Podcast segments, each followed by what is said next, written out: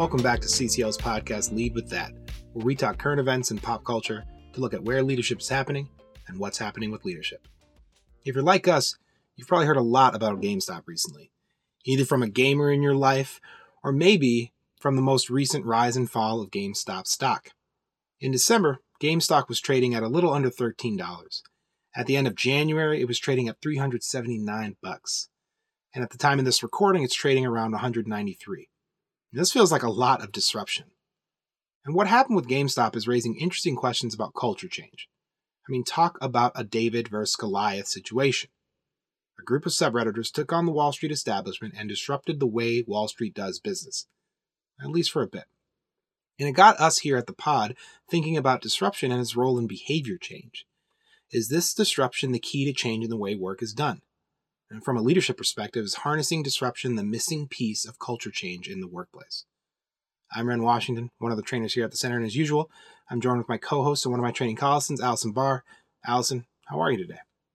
Oh, I'm doing well, Ren. Thanks. Staying warm here in uh, cold Colorado, and looking forward to our conversation today. I wish I could say I'm staying warm. I am. I, I love my house but it was built a very long time ago, and the initial, the original windows are here, and I'm sitting next to one right now, and it be cold. Oh boy, I cannot even imagine. Yeah, well, we've we're what sitting at I think ele- negative eleven today, and so you know that's good for those of us in Colorado because we need it. But I'll tell you what, my dog is not very happy. Not very happy. I wonder if the temperatures put a freeze on the GameStop issue. See what you did there. yeah, yeah, I'm clever like that. Uh, and speaking of GameStop, I, I mean, are you busy in the the stock market? Are you a day trader? Do, do you get down on the stocks? I mean, no. And now I'm sure, like a lot of other people, sort of kicking myself that I'm not. I do have I have some shares in a previous company that I used to work with, and uh, I was, you know, telling Roger this past week that I just let them sit there because I don't know what I'm doing necessarily. But now I'm curious to learn more, as I'm sure a lot of people are. What about you? I I play around a little bit. I you know I've got my Robinhood account, and there's occasionally some things that that interest me. My dad and I would talk about General Electric for a while, and it's been on a very interesting journey. And he was saying, well, if you've got the appetite for loss, GE is your uh, is your stock. But he's I think we're hoping that you know one day or something it'll come back to its former glory days. And some of the tension that you I think highlight there is a lot of the stock market is as long as you don't sell sell the stock, you've kind of not lost any money. But the GameStop situation has really uh, raised a different kind of conversation. I think you and I are both way more versed than we ever thought we would be around mm. short selling and all that mm-hmm. jazz. But that's kind of where I'm at with the whole stock deal. Well, I have to ask: Did you did you get your Robinhood account in a response to this news story, or have you had it for a while? I've had it for a while, and I wish that I had a Reddit account because maybe I could have made some money.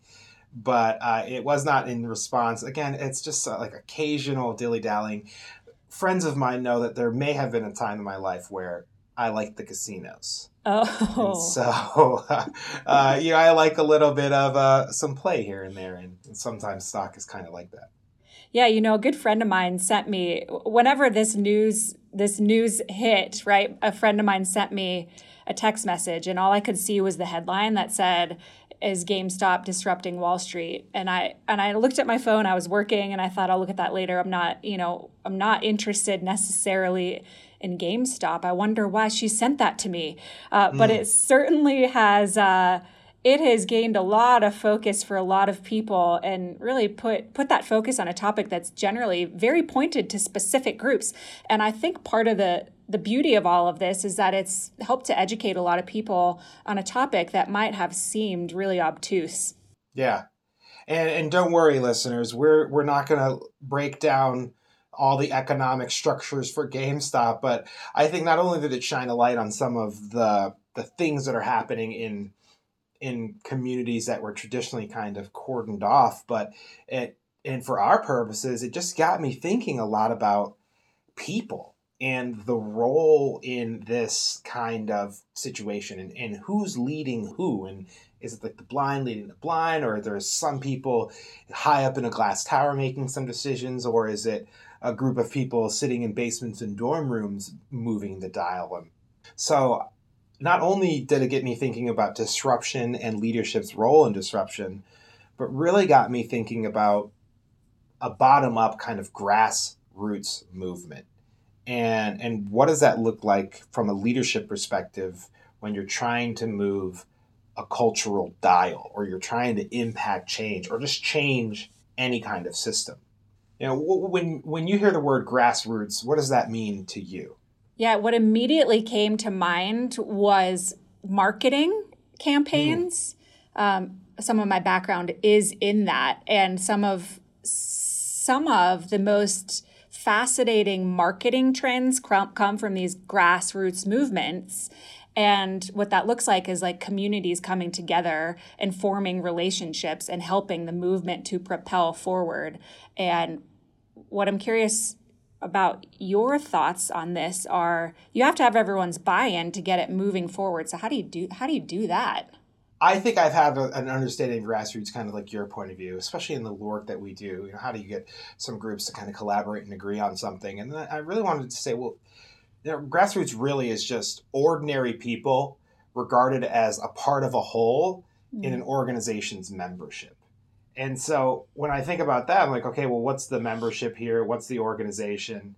And it looks like a lot of that has to do with the membership or the big organization is this this trading floor, the people who can sell and buy stocks, and then the ordinary people are this group of subredditors that I highlighted earlier, this this Wall Street Bets subreddit. Are are you active on Reddit?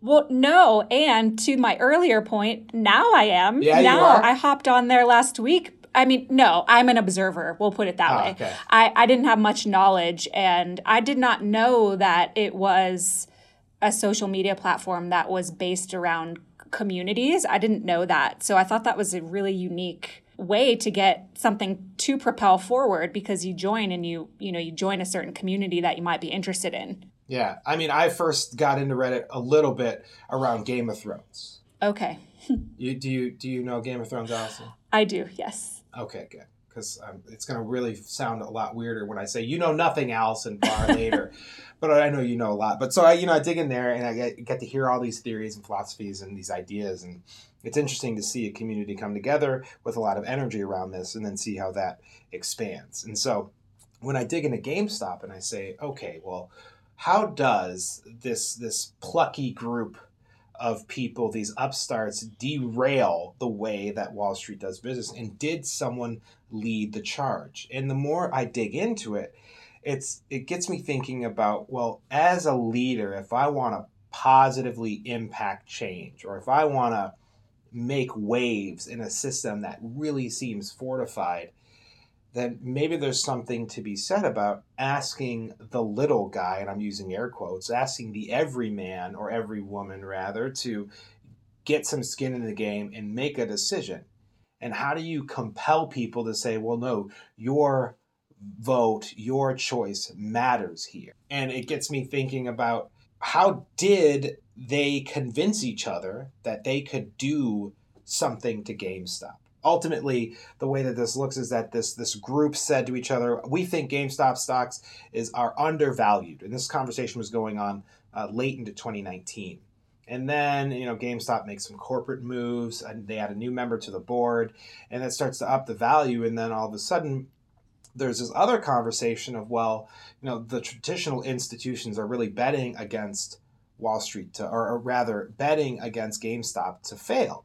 So why don't we bet against that and say that it's going to succeed and make it succeed and, and create value where maybe there wasn't value before? Hmm. And it just, I, how do people do that? I mean, how do how have you ever created value where there wasn't value before? What kind of conversations were you having, or what kind of conversations do leaders have to have in order to do that? oh gosh that's a loaded question isn't it it depends on the group that you're in i would think and it makes me curious about influence as a as a topic right how do you influence people when you have a, a thought or an idea that might be out of left field or might might seem to be unpopular. Although part of me wonders if that if it was presented in a way that was a popular idea. Wall Street has a lot of um, power, and perhaps it was phrased as let's disrupt Wall Street. That's that's an emotionally driven question that probably would get a lot of people on board. What do you think? Well, it's you know we talk about that a lot of I think a lot of the time when we're talking about how to influence real seismic change and you get people's value systems involved and and there's this interesting reflection of there's a lot of young people who are participated in this who don't have millions of dollars to bet but I was the more I read about this the more I read that people were saying well this is our chance as as the little guy to kind of stick it to the man or you know my value here isn't necessarily the money I'm making but it's to damage this system that continues to get benefits from from us and doesn't really let us play. Mm. But then I dig a little bit deeper and I start to look at it and I and I really investigate. Well, do what do I mean by grassroots and was this really grassroots? And the more I find out about the players involved in this subreddit, the more I realize that some of these people are some heavy hitters. Mm. Some of these people have money to spend and a lot of credibility around the issue. And so then I wonder well, can something really change in the mailroom if someone from leadership isn't there to help it change? Like, do ideas actually come from the bottom and change the way the top looks or works? Mm. Gosh, I want to say yes. I, I want to say yes. You know, I'm a. I guess, a naive, positive person here, but I think it can. Should you, like grassroots movements do, should you be in relationship with the right people, to your point, right? Like, do, do you always have to have that power player, though? What do you think? I think you got to be in the room where it happens. To take the Hamilton phrase, it's I, I really wonder does it matter if we change the way we do work if I'm not in the boardroom or the conference room where the decisions are being made? Mm. And so I wonder if it's not maybe I don't need to have access or be one of the power players, but once the change starts to happen, I've got to get someone from the movement represented in the conversation. You know what I'm thinking of too is I, am visualizing general organizational structure especially bigger ones where you have maybe a CEO, maybe there's a board, a president, but that leadership team, if you include the C suite as well, is generally so much smaller than the employee bench. And it's so interesting how sometimes there's a disconnect there, right? Like the idea might start in the in the mailroom and it might be a darn good idea. And what does it take to channel that all the way up to the top where the decisions are being made? And to the GameStop analogy, it's my understanding that they they did have key players and I wonder if it would have worked without those key players. And well, and to dig in a little bit deeper, they had people who had a lot of market awareness. And I don't want to make it seem like this subreddit is actually just full of people who don't know what they're doing. Like a lot of these people are very experienced traders, mm-hmm. whether or not they have millions of dollars to spend. But it's not just a matter of do you have someone who has the know-how in the team or in that movement, but then what I'm wondering you know, in our lead in, we talk a little bit about well, did it really disrupt Wall Street? Is anything going to change? Or are the policies that come from this really just going to continue to enable and empower the big structures and protect against this kind of disruption? So maybe disruption is not the thing that changes culture, but actually the thing that fortifies culture, that stops culture change. Yeah, and I think too, the initial disruption has happened right? Like that initial disruption, it's done, it's happened, it's sort of over. And what has happened because of it is that there are conversations now about different perspectives of Wall Street and the culture and what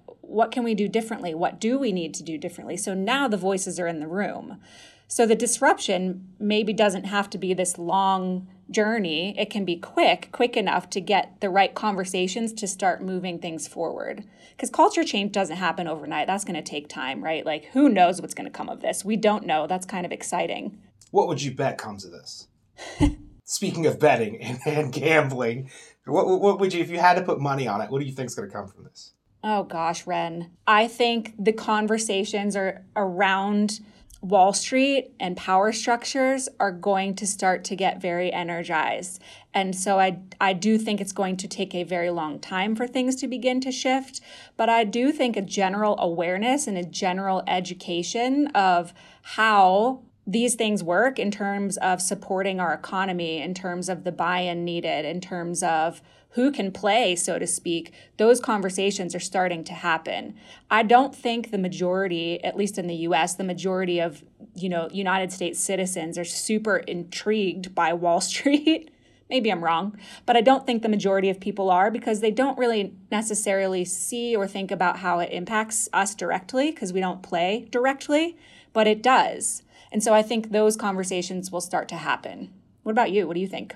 If I were if I were a gambling man, and some people might say I am, I would think nothing changes. Yeah. At first, I really thought, okay, this is going to start some interesting conversation, like you're saying, and I'm thinking to myself, wow, who would have thunk it mm. that this group of people could change this value based situation without the authority or the say how of traditional market research and traditional stock research. And then I see what's happened now now, I mean, GameStop, I said, still it's still trading at fifty bucks, which is still considerably higher than the fourteen dollars it was trading at at its, at its peak one point before the Chewy.com guy joins the board. But it's nowhere near the four hundred dollars that it was. And I think what's happened was there was disruption. The people driving the ship or bus said, "Oh my goodness, this is bad for business. Everybody, let's stop this quickly." Mm. And there's another layer of conversation about why apps like Robinhood or or Webull, a lot of them stopped the the trading or limited access to these these volatile, high volatile stocks. And at first, people were saying, "See, look, the system is working in conjunction with each other to say, no, no, let's keep on helping us get rich and, and stop everyone else from doing the same." And as we've learned more, that maybe not be the case. But for me, it is indicative of how easy systems in place can maintain their place in systems. Yes, and the system is working exactly as it was designed. No one was doing anything illegal, to my research, to my knowledge. No one was doing anything that the big players in Wall Street aren't doing every day. But when you know, the masses, the small masses started to get involved. I don't know that they had planned for that to happen, right? And so the questions began to raise. I I hear you that maybe maybe not a lot will change. I do think it's an important news story that will probably carry a lot of questions for a long time for the general public. And that's part of what disruption does, right? It gets people to look at things in different ways. And then you start to approach how you think about these things differently. And if you do want to play in, in this space, right? And if you do, what does that mean? And then if people start to, what does that mean for Wall Street? What does that mean for our economy? It's a much bigger, much bigger question that, of course, we're not going to solve in this podcast. But I do think it's going to be a slow burn rather than a burn it down kind of disruption, mm. a very slow burn. I think okay, a leader's role. What's should a leader then in an organization or you listener, if you're leading a team or you're part of the decision making group, do you look at a disruptive idea or disruption and do you embrace it, or do you look at it with caution and say, well, won't disruption have a negative effect? And and initially, I with our question, I thought to you, yes, Allison, you're right. Disruption is the missing piece in culture change. Mm-hmm. And now when I look at it, I'm thinking, well, if I'm a leader, maybe the plan isn't just disruption, but it's something more because I think disruption it highlights what needs to be fixed to stop disruption.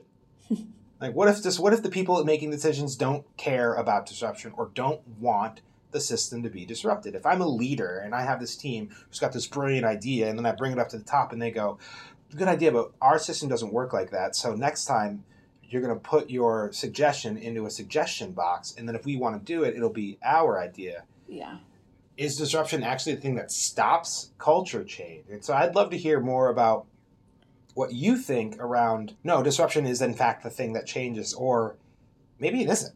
Yeah. And here's one thing I'll say that language matters too, right? And yeah. context matters. Disruption is a trend it's a trendy term that's been around in business and organizations for a couple of years now. And it can be viewed as a way to be innovative and progressive, and it can be viewed in some circles as a, a negative thing that uh, can damage business. So when I think of how this group of traders initially came together, it was as you mentioned, primarily by way of a social media platform. And like I mentioned, Reddit's based around communities. So Reddit makes it very easy in some ways to be disruptive and anonymous versus other social platforms. So it got it just really got me thinking about how at the organizational level, how does it happen? So if we think back to like Reddit, you fast forward and these traders and their actions, they got key players talking about Wall Street. And whether or not a culture shift's going to happen, we don't know. That's yet to be determined. But if we think about the organizational metaphor here, we often hear from clients that they're looking to positively disrupt their workplace culture. And we often hear from senior leaders, I really want to know what's going on. Like, I, why don't I get feedback from my employees? Have you heard that, Ren? Oh, yeah. Yeah. Yeah. And why do you, what's your take on that? Why do you think people don't talk to their leaders openly and honestly? Because they don't believe that people want to hear open and honest feedback. Yeah, and so exactly. what we hear like more often than not is that they choose to go the route of maybe feedback sessions or surveys um, sometimes they use anonymous polls so that they can have employees speak safely about their experience, right? And it's an effort to create psychological safety and, and it's well intended and it's a way for them to have real and honest dialogue. But you and I both know that after the employee creates the survey, they go have a beer with their friends, and that's where the real honest dialogue happens. Hmm. And so the obstacle here is that surveys aren't perfect, of course, and these polls aren't perfect. I read a Forbes article just the other day about employee surveys and how they have misinterpreted data. There can be a lack of follow up, inability to dig in because it's anonymous, right? But the one thing that stood out from this article that the author stated was exactly to your point leadership can act very inappropriately, and they do to these surveys because the feedback that is provided to them is not positive. It's not what they want to hear. And so when I think about your reflection on the mailroom and thinking about conversations that happen in the masses at the workplace, those conversations aren't being bubbled up because leadership may become defensive, right? They, and then they somehow delegitimize the feedback because it feels personal. So, how can we get people in honest dialogue at the workplace in service of the culture change? Um, is it disruption? Sure. But w- what are your thoughts? I mean, do you find that your clients are comfortable having those honest, honest feedback conversations in service of a culture change at the workplace? Of course, my clients, the ones that I work with closely, are. If you're listening, you're doing a great job. No, I'm just kidding. Um, I think that that's there's a tension there, and something you bring up for me is: Have you ever waited tables? Oh yeah. So you know when someone asks you, "What's your favorite thing on the menu?" Yes. And then you tell them, and it's not what they want to eat, so they go, "Great, I'll have the other thing." Mm. And what I've often reflected of is when they're asking that, they want to know, "All right, tell me my pick is a good pick." Right. Because I really want to eat this meal, so tell me it's good. And so I think leaders fall into that trap where they're like, "Ooh, we've worked hard on this," and and and without any right? Without any malice, all to lift the company and help people. We got this brilliant idea. Hey, organization, what do you think? And the people implementing goes, thanks for the gesture, but this is dumb. Don't do it. And then leadership goes, well, okay, but what? But reevaluate my idea. Right. And so I think that's that's such an interesting tension that that people have to manage. So that's that's one of the things that comes up for me. And the other one that makes me think of what is that that individual leader's role. And, it, and when we talk leader and leadership, we know at CCL we talk about leadership as a social process. Mm. You know, I always talk uh, with people that you don't have to have a C next to your suite to be a leader. Right. In fact, someone's leading a team or they're leading uh, a project, or if they're not doing either one of those, they're leading other things. They're leading their own experience. They're leading their lives at home. Like everyone can play the role of a leader. And so it makes me think about how do I leverage the social process of leadership to change the dialogue? And maybe it's just opening up the space. Mm. Is disruption the key to culture change? Disruption might be the key to culture change only if it opens up an environment for free discussion. Yes. As a leader, do I say, hey, you're disrupting, or we want disruption, and we realize then that this disruption that we asked for is really going to hurt all the efforts that we've done, or it's going to stand in opposition to it. So let's talk about it. Right. So let's let's do that. Let's talk about that. So in order to make a positive culture disruption happen, I mean, we know we have to have those real conversations with our people. But if if you zoom out further, if we zoom out fa- further from that, we already know you got to have psychological safety. You just alluded to that. It's a non-negotiable for those conversations. However, there's an invisible caveat to psychological safety, and that lies within the acknowledgement of and the response to organizational power dynamics in the same way they exist in society. So I'm not talking about the obvious ones, boss to direct report, mm. right?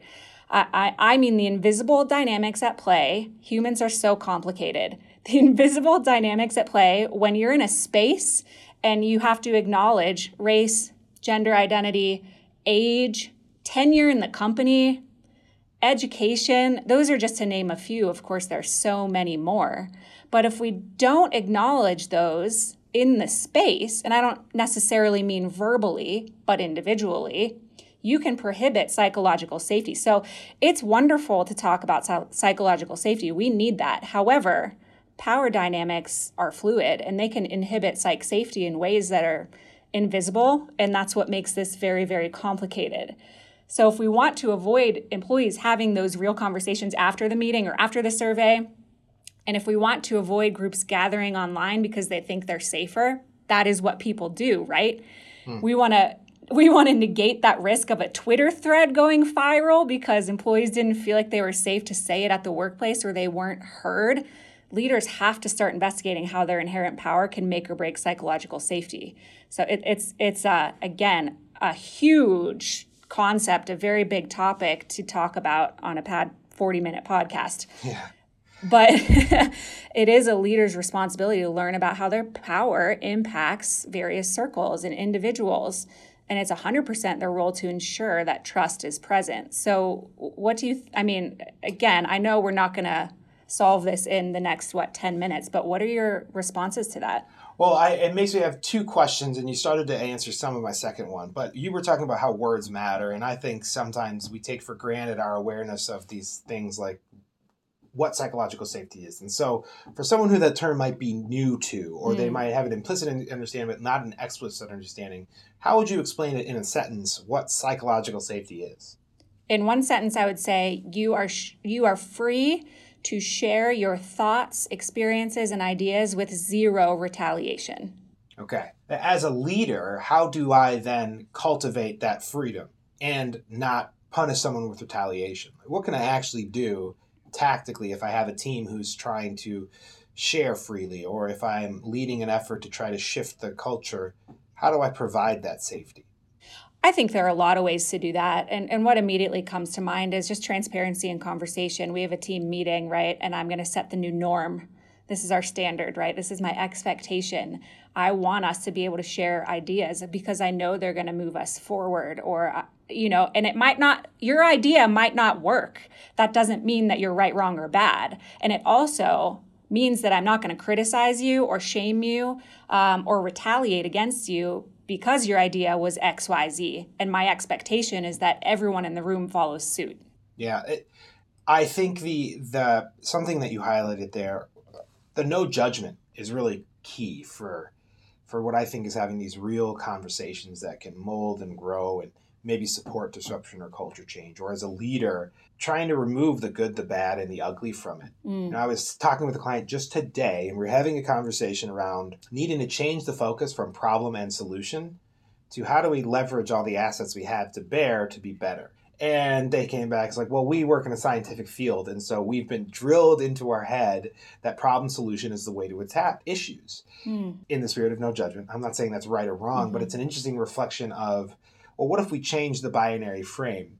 Then, when I'm a leader who says, hey, I, we need to disrupt our current culture or positively disrupt it, to also admit to myself, but I really like casual Fridays. Can we not positively disrupt that? There, it's okay for people to say, here's what we want. And also, there are some things that we really still value in the ask of this. Right. And then, as a leader who's moving the change or who's got a team who's ready to change stuff, says, comes to the table and says, well, thank you for your point of view this is what we value and why we're trying to disrupt it.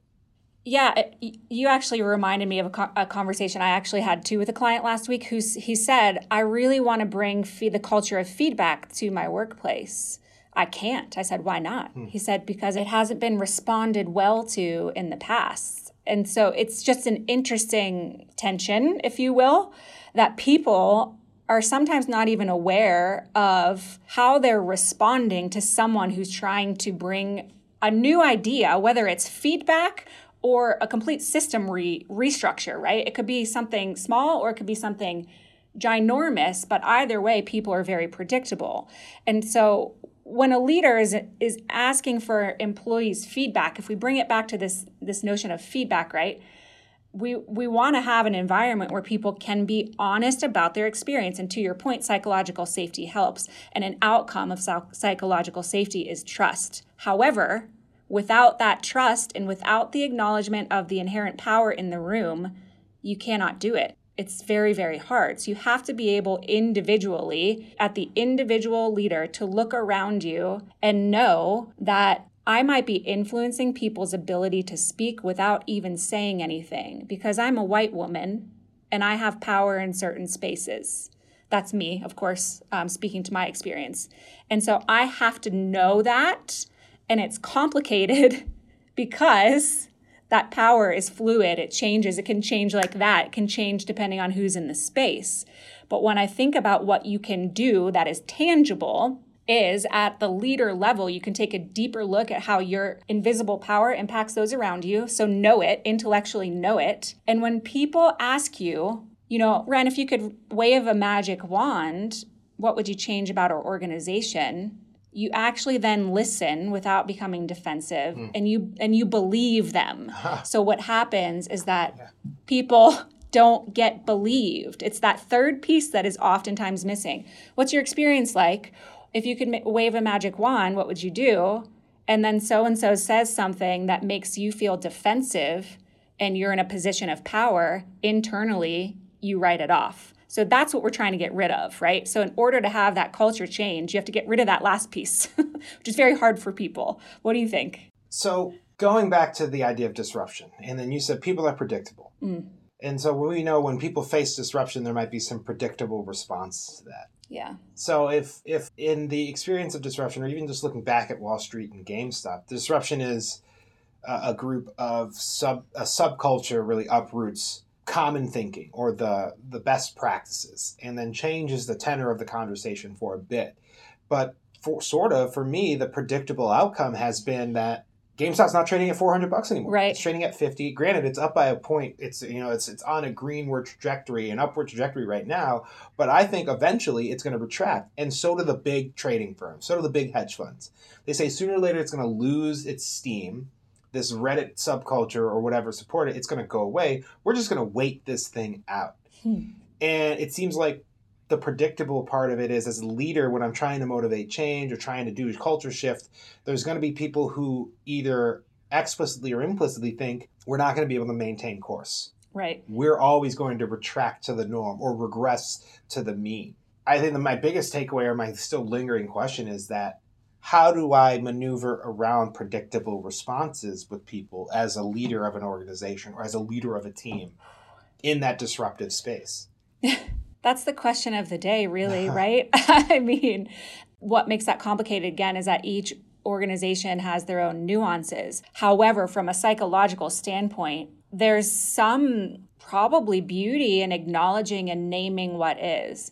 This is going to be hard, and we're going to need to put a lot of energy behind this if we want to stay, sustain it. Here's the outcome, and here are the benefits to that outcome and again that that strategy is not going to work for everyone but for the the vast majority of people we know that to sustain change or disruption you have to work you have to work for it and so if you tell me ren you could take this easy way that's like you can sort of be on autopilot and just do things the way you've normally done them or you can take this other way and you have to challenge your own thinking in every single moment. It's going to be exhausting. You're going to hate it.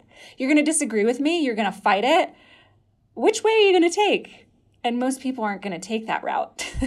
yeah, they're going to want to. Like, I can stick it out. Also, can you do both for me? Can I do the change and not have to change my own behavior? Mm. Like, that's what I hear the most. I want change. I just don't want to change me. Right. Yeah. And why people don't want to change themselves is also a complicated question, but it's hard. It's not easy. And I think we can just name that. So, anyhow, I mean, you and I could talk about this for seven hours and still not scratch the surface. So, what's what's one leadership lesson that you want our listeners to take away from our conversation today? There's kind of two things here.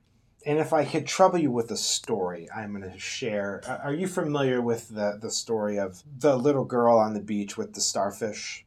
I'm not sure. No, you might be. So, um, this old man is walking along the beach next to his home, and it's after a king tide, the highest of the tides. And, and this tide has receded, and there are starfish on the beach as far as the eye can see all the way back behind him to where his house was, and all the way in front of him, all the way to the horizon line. And all he sees is starfish. And he's going along his walk, and and soon uh, on the edge of his vision there, uh, a small girl comes into focus, and he can see from a distance that she seems to be throwing something into the ocean, moving along a little bit, then throwing, leaning down, and then throwing other things in the ocean. As he gets closer to her, she realize he realizes that she's picking up and throwing starfish back into the ocean. And he finds this is curious because he looks behind him. He sees nothing but starfish. He looks in front of him sees her and looks past her. Nothing but starfish littering the beach. And he finally walks up to the little girl. She's throwing a starfish into the ocean. And he asks him you know, what are you doing and she said i'm throwing these starfish back i'm putting them back into the ocean and the old man kind of furrows his brow. Again, he looks behind him, sees starfish as far as he can see. He can't even see his house anymore, but he can still see starfish. He looks in front of him again, nothing but starfish. He said, Well, that's not going to make a difference. Look how many starfish there are. And she looks at him. She looks down at another starfish, bends down, picks it up, throws it in the ocean, looks back at him and says, Well, it made a difference to that one. And it, it speaks to my big leadership lesson that small behaviors can make a big difference. I often talk about like we don't have to climb the whole mountain in one day. Mm. And in fact, we're not gonna climb the whole mountain in one day.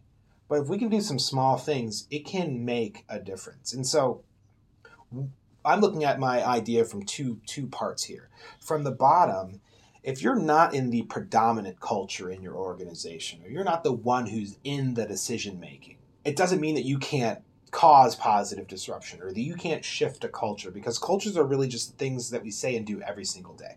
It's just the habits that we have when we come into work. And so if I'm leading a team or or just leading myself or working with some colleagues and we want to change the way we do work, we start by changing the way we do work.